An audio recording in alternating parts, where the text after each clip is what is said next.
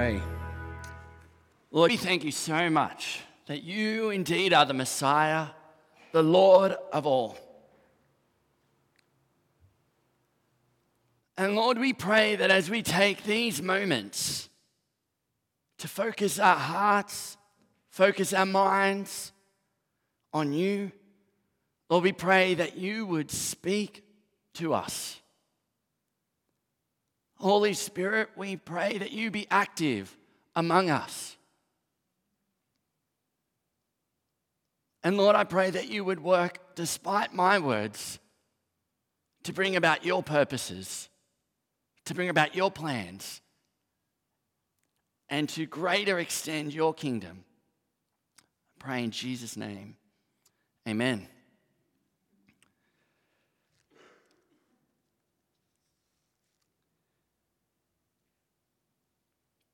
In this passage, Paul starts off with a cracker, doesn't he?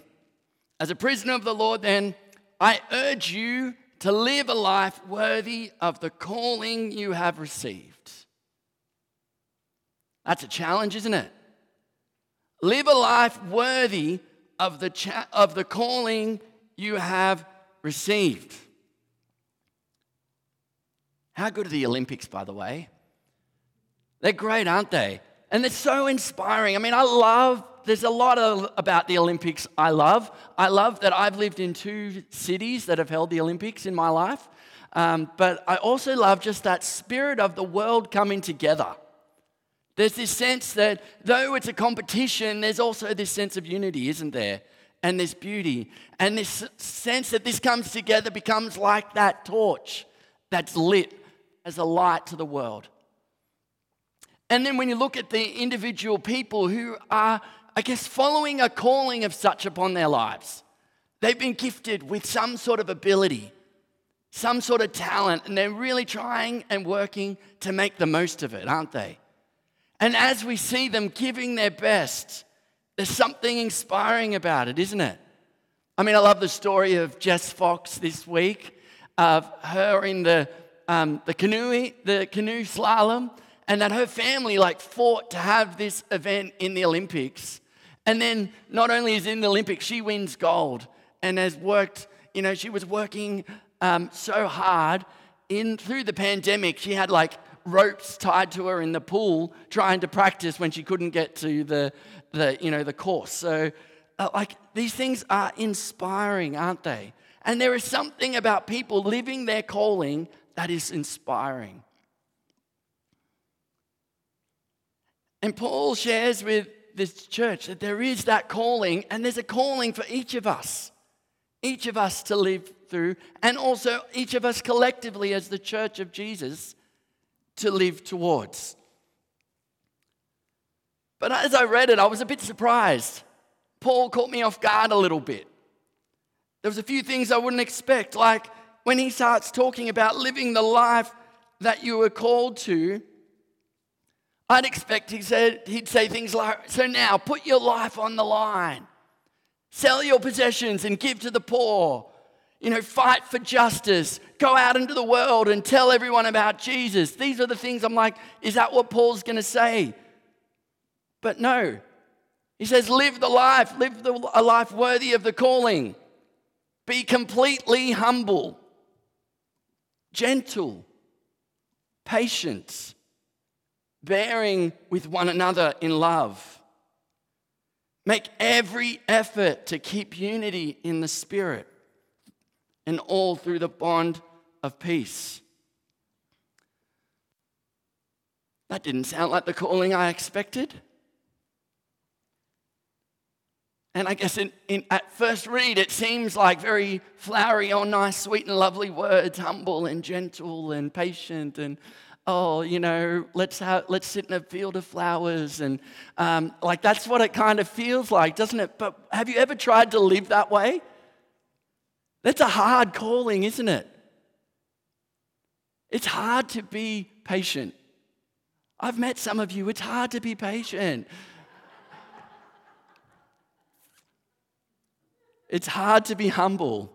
I mean, I'm pretty good at humble, but I, you know, for most of us, it's hard, right? It's hard to bear with one another in love like you need to in these moments with me, right? But the power of living this out is wonderful. It is inspiring. And this is the call that Paul reminds us of today. And probably a major theme in this call, in this passage, is one of unity. Unity. And I love it. He starts with all these ones one body, one spirit, one hope, one Lord, one faith, one baptism, one God and Father of all. I mean, I, had a pro- I wondered if Paul had a problem with maths as he um, did, this, did this passage with all these different ones. But there is a power in the sense of this oneness. Paul wants to emphasize that there is more that unites us than divides us. And the more you concentrate on the differences, the more you grow apart, right? So it's important as people of the body of Christ to recognize that we're all on the same team. We all have the same God. Our faith is based on the same things. We all have the same hope that being a follower of Jesus Christ makes us better, makes each other better, and makes the world better. There is so much that is in common in our faith. And Paul reminds us that each of us has been given grace. Been given grace, undeserved favor. We all need a Savior, right? We all need a Savior. And it is important to remember that and to see each other in light of that. No one is better than another. We're all on the same page, we're all on the same team, we're all on this journey together. Paul calls us to look at this commonality so that we work towards unity. You know, unity is one of the major calls of the Christian church. It's one of the major things as believers. But I think somehow we've kind of put that a little bit in the background over probably the last couple of hundred years, maybe more. You know, I looked up online, there are over 45,000 different denominations of, the, of Christianity in the world and probably speaks more of a time of what divided us than what, rather than what united us. I've seen many people hurt by other Christians and that they struggle to work with or love other, other Christians. And ultimately, this is hurting us. This is hurting us in the world. And so I think this message of unity is one for this time, this time and place. This time and space that we work in and we live in. You know, one of the things I believe and I've noticed is our country, our Western world is not a Christian viewpoint now. Maybe 50 years ago it was. And since when you have the, that part of the culture, having the different denominations just adds different flavors. But now, where we are facing a world where there's people going in all sorts of different directions. One thing that the Church of Christ needs now is to come, come together and to band together. To really be a force and to see us all grow would be wonderful, wouldn't it? Even Jesus saw the need for unity. Just before he was about to head to the cross, just after the Last Supper, John records a prayer of Jesus, kind of like his final, one of his final prayers. And as you read this prayer, the main theme is that his disciples, those that believe in him, would be one, that they would be united, that they would work together. This was the heart of Jesus. He knew it was important for, for believers, for the church. He knew that the power of unity would be a more powerful witness than anything else. And as you think about those, that calling, that if you have a group of people united in humility, in gentleness, in patience, in love, and in peace, what a message that speaks, right? What a vision that is. And something that truly stands out as different in our world. So, Paul emphasizes this sense of unity here. And we need to keep pushing into it. We need to pray for it. We need to plead for it. We need to work for it. In fact, he says, make every effort, every effort for unity. So I want to ask you, how are you going today at that effort? What are you doing to work towards unity?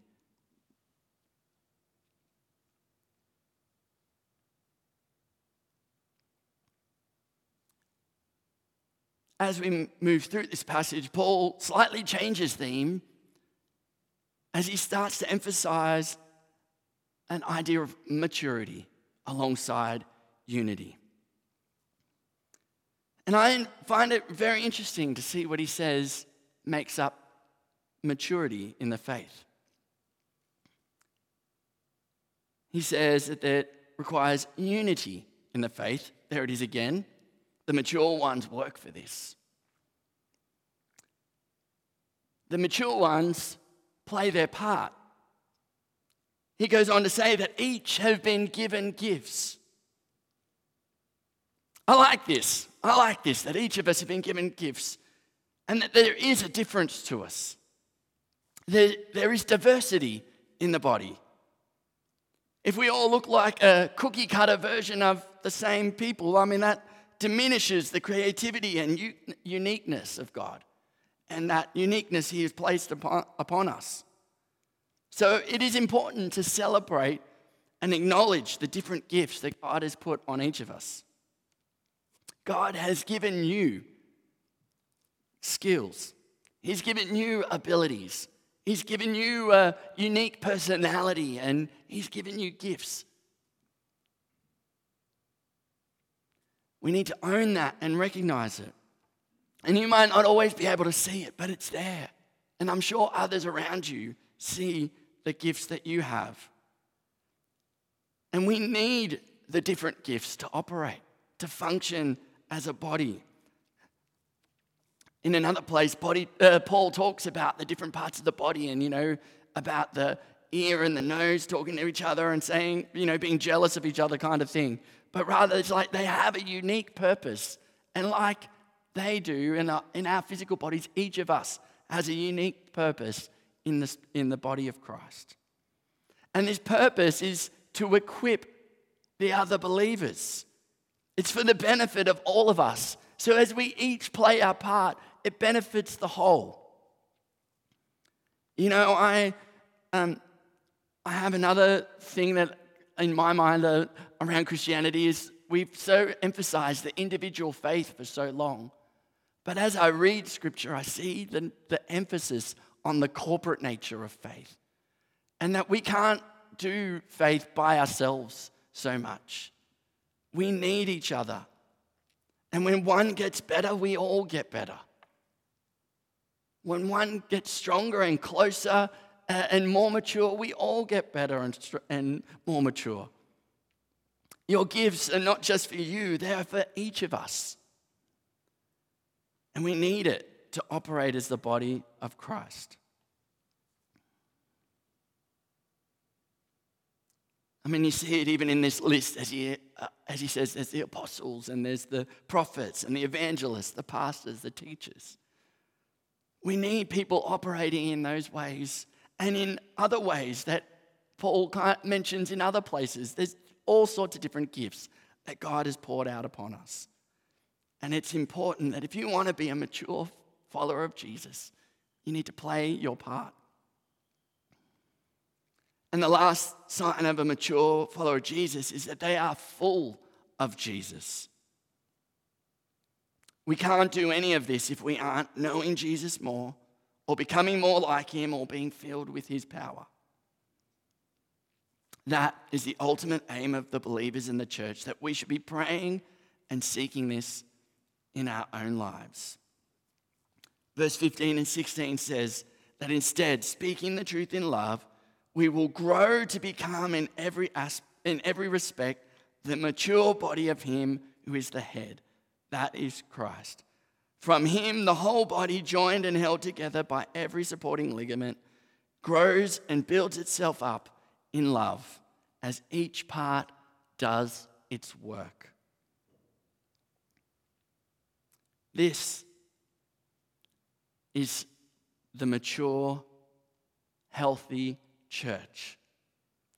One that is united in our faith, focused on our common commonality, but also each and every one of us doing our part and operating in our gifts and all aiming to become more and more like Jesus.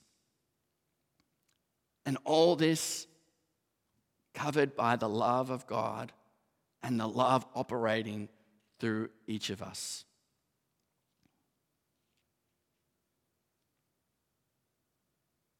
So, what do we need to do today? How can we take a step closer to unity for us today?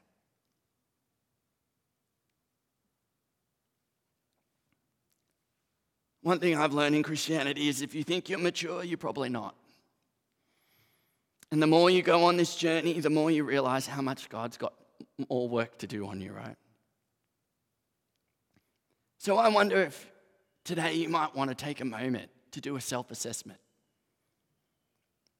As you look at this list, I'll read it out again of being of the calling to be completely humble, to be gentle, patient, bearing one another in love,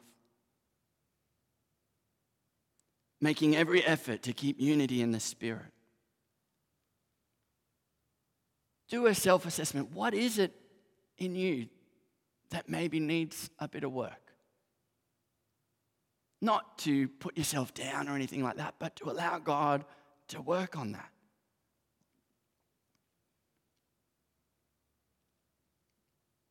What can you pray for more of in your life?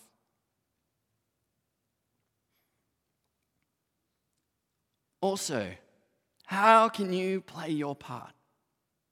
We all need each other to contribute with the unique gifts that God has given. We need to focus on what we have in common more than what divides. And we need to operate in the unique gifts that God has given us so that all, we all benefit. So, in what ways can you play your part? Are you holding back? How can you change that today? And lastly, I encourage you for this to pray for more of Jesus. Pray for more of Jesus in your life. Ask Him to fill you to the full measure of Himself. Pray for more love, for more grace, to be more like Him. Also, pray for your fellow believers. Pray for this church. Pray for unity. Pray for where there has been hurt, that there would be healing. Pray for where there has been division, that there would be reconciliation. We need each other to bring each other to Jesus.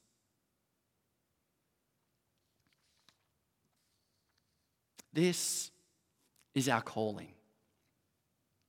It's a call upon us as a church, and it's a call upon us each individually. My prayer is that each of us will live a life worthy of that calling. And if we want to fulfill the call of Jesus as Port Macquarie Salvos, we need unity. We need that oneness to be our focus. We need to be heading in the same direction. And that direction is ultimately Jesus Himself. And as we do this, we will be living our calling. And even more than the excitement and beauty of those athletes at the Olympics, we will shine a great light. Like Jesus described, we would be a city on a hill. Our lives in our church will shine bright for the glory of Jesus and his kingdom. Isn't that what we want? Let us pray. Dear Jesus, we thank you so much for your continue, the continual way that you speak to us. And Lord, today we hear this call for unity. This call to be mature Christians, to head in that direction. Lord, I pray where you need to touch our hearts, Lord, that you would um, speak to us right now. Lord, I pray you forgive us for the times we have worked more to divide than to unite. Where we have worked to, rather, to bring down rather than build up.